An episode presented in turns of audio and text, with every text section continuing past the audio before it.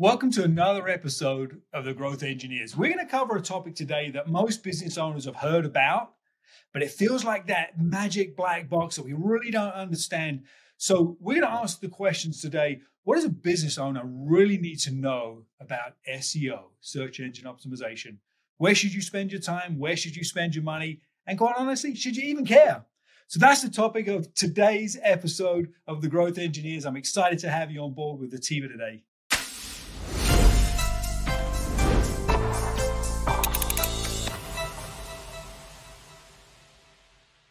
Yo, Dean, I love that. And should you even care? Right. Tell me, should I care? what a fantastic question. Should you even care? And the short answer to your question is you, yes, you should care, right? Uh, and I want to frame something for this conversation because everybody wants to jump into SEO. And truthfully, most of SEO is a bunch of tactics and here on the Growth Engineers, we're not about tactics. We're about helping you understand the principles and the strategies for growth of your business. Not the tactics. We're not just here to plaster something on and say, hey, go try this. And yeah, ooh, it worked today. Next week, let's try something different. That's not what it's about. So let's take it a step up and look at the overall strategy.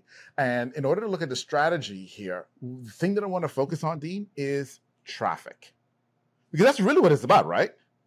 It is. And before we go to traffic, can we do this? Let's go one step above that. Sure. To frame this conversation up, what is the goal? What is the strategy around our website?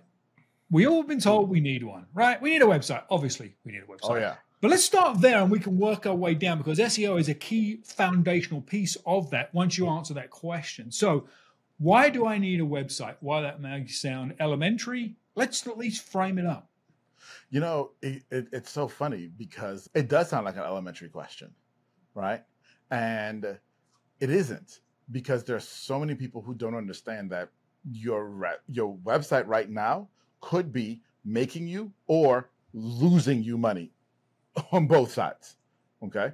And so it's not an elementary question at, all because it, it's important to understand that your website holds a very pivotal part of the equation when someone's looking at know, like, and trust. In order to buy from you, they must go through know, like, and trust. They have to get to know you, they have to learn to like you, they have to trust you before they buy from you. And your website is a huge part of that.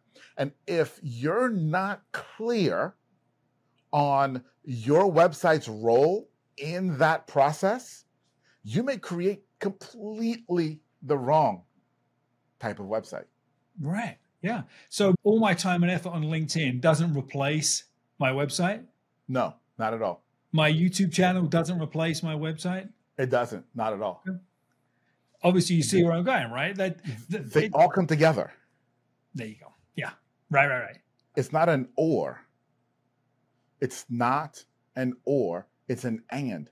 And let me also give you this.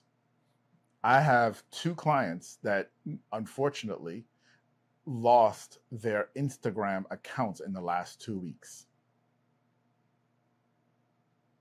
Hmm. Two, in highly visual businesses where Instagram is a big deal for them, what if they didn't have a website?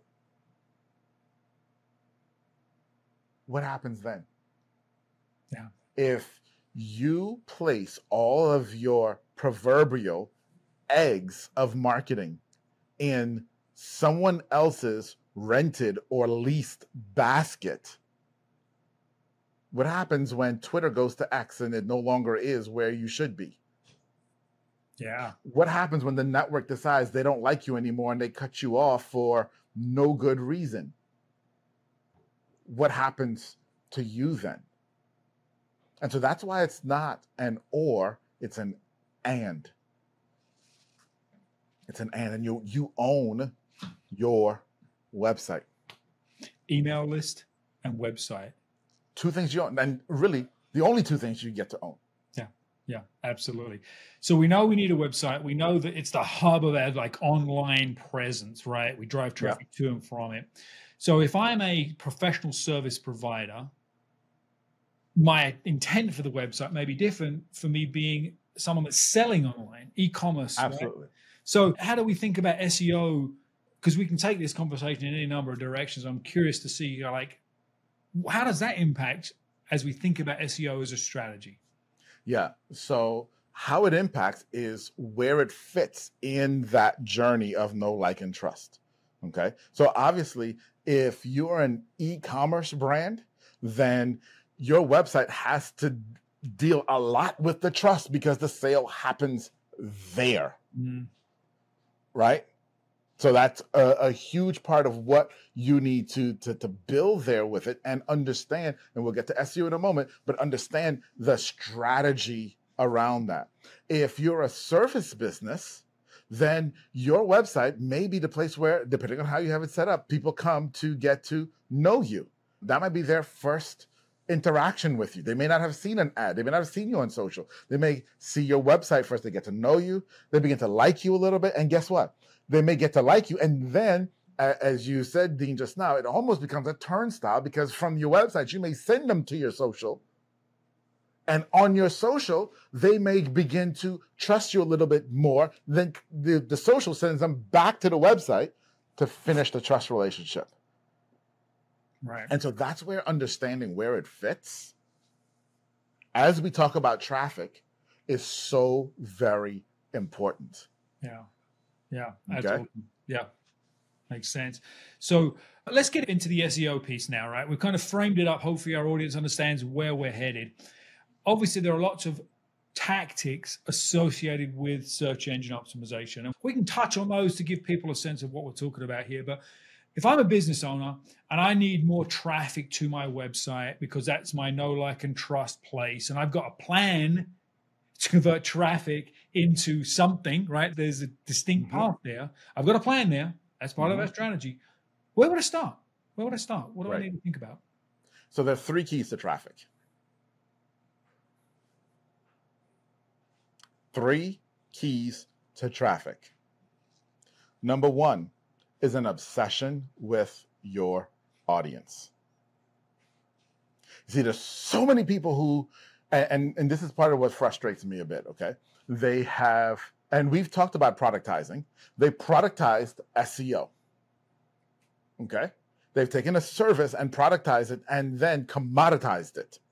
Mm. Right. And say, yeah. okay, we'll do your SEO for three ninety nine a month or, or six ninety nine a month or twelve ninety nine a month, and we'll do your SEO. And, and people are attracted to that. And what they miss is in order for that to be at all effective, you have to start with the obsession of your audience. You have to know your audience better than they know themselves. What motivates them? What demotivates them? why are they even looking at you? What did they try before you? What other services are they considering? What do their friends think about this? Who do they ask for advice? How often do they ask for advice? You need to know all of that stuff about them. What are their pain points? You see, yeah. because once you understand all of that, that informs the second key to traffic. And that is, y'all ready? A content strategy. Oh, we're going to master your SEO. We're going to write you blogs, and we'll give you four blogs a month for $12.99. Just four blogs. we'll do some keyword research and see what your competition is writing about and write stuff for you. But what if your audience doesn't care about that? Why am I writing a blog about something my audience has no interest in just because my competition thought enough of it. Yeah. right? Right. Or even worse that I've seen SEO companies do, okay, is we're going to write about these topics because there's a ton of search volume for these topics. Yes, there's a ton of search volume for that topic. But guess what? The search intent for that topic does not match my business. So the topic is related to my business, but why people are searching for it isn't. So yeah. why do I want to write about it? Yeah. So intent, that's a really important component. And you, you mentioned that. Talk about intent because there's a lot of data around intent that most marketers don't think enough about. Oh, absolutely. most marketers ignore intent. Why do they ignore intent? Because intent becomes subjective. And it's so much easier, and, and I agree, to base things on data. There was this much search volume in this time period, and there's this much competition. But here's the deal. Here's the deal. When someone's searching, they're searching for a reason. And in understanding why they're searching, so for, for example, typhoons in the Philippines. There may be a lot of search volume for that. And if you were selling a typhoon readiness kit, you may think, oh man, that's a really, really good search term that I should create content on. But now, when we look at and dig into the search intent behind that term, we may realize that most of that search volume is from eighth graders around the world writing book reports. Yeah, exactly. Yeah, it's not right? people dealing with firsthand that weather issue. Yeah. And so that may not be a great search term. Whereas tools for surviving a typhoon in the Philippines might have very little search volume, but guess what? Everyone who's searching for that is looking to buy your product. Yep. Who would you rather talk to? Eighth grades, eighth graders, or people looking to buy your product? And that is the beauty of understanding search intent beyond just understanding how much volume there was, which is why when you start with understanding the pain points and being obsessed with your audience, it drives your content strategy versus allowing volume and metrics to drive your strategy.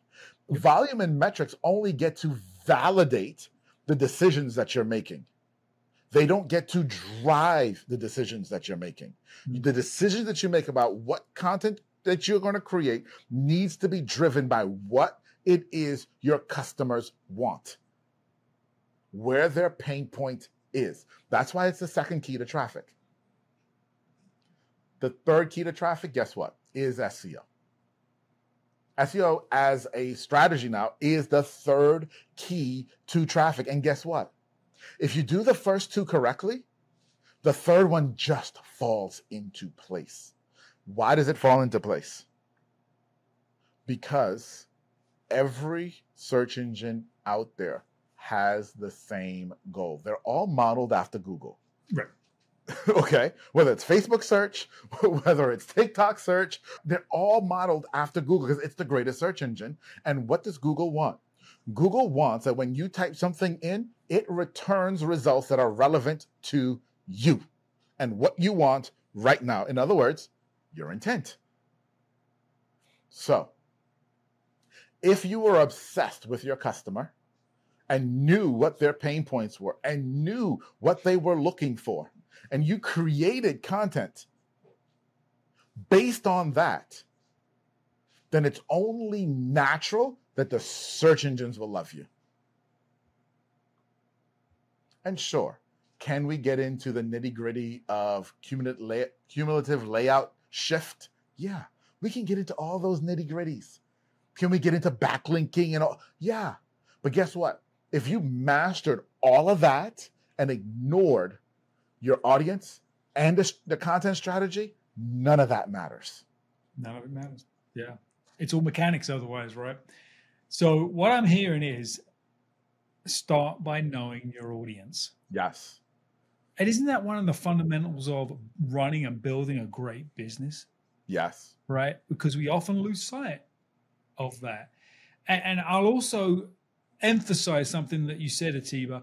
You never once got fixated on business owners of CPA firms that have four employees and the demographics are far less important than the psychographics, how your prospects think, yes. what they care about, what they're trying to achieve that has to come first. You can segment the world by some demographics. That's fine, right? Because you're not chasing eighth graders. You're chasing people that live in the Philippines. Sure, demographics help. But what's far more important are understanding psychographics, yes. who and how they think. And so how, we've just got a couple of minutes left on this episode. I'll give our listeners a couple of tips on how would they even start to understand that. Well, this is going to be a shameless plug, y'all. Just saying, right? But on the order of, of creating content, one of our packages that we have at videoprompts.ai is you will get the ultimate ICP, ideal customer profile prompt that will help you with the ideation of your ideal customer from Chat GPT. Okay. Now, I want to be clear it's a tool, it's not going to give you the answer. It's going to point you in a direction and then you can continue on. Because, and where do you continue on? You continue on by saying, okay, here's the data it provided me. How does this compare to the people I already have? Or it may even say, hey, people I already have, let me ask you this question and see if this is true about you. Yeah. Okay. And you get to build that ideal customer profile. Now, there's something super important about an ideal customer profile and I see people make mistakes with, and I've been doing this just like you, Dean, since like 2001. Okay, we've been doing these for a long time. People make two mistakes in business with the ideal customer profile. Number one, they don't define it. Number two, they define it today and they never revisit it. It is a human being quote unquote. It is a living thing. You're going to learn and have a relationship with this ideal customer and learn more and more and more about them. You need to update this regularly yep. and understand your customer better and more deeply regularly, not just oh, I put it in Chat GPT, it spat some stuff out. I then went and massaged it. Now it's done, and it will be that way for the next 10 years. Hmm. No, it won't. I wish it was that easy. It's not. it's not even close. Yeah.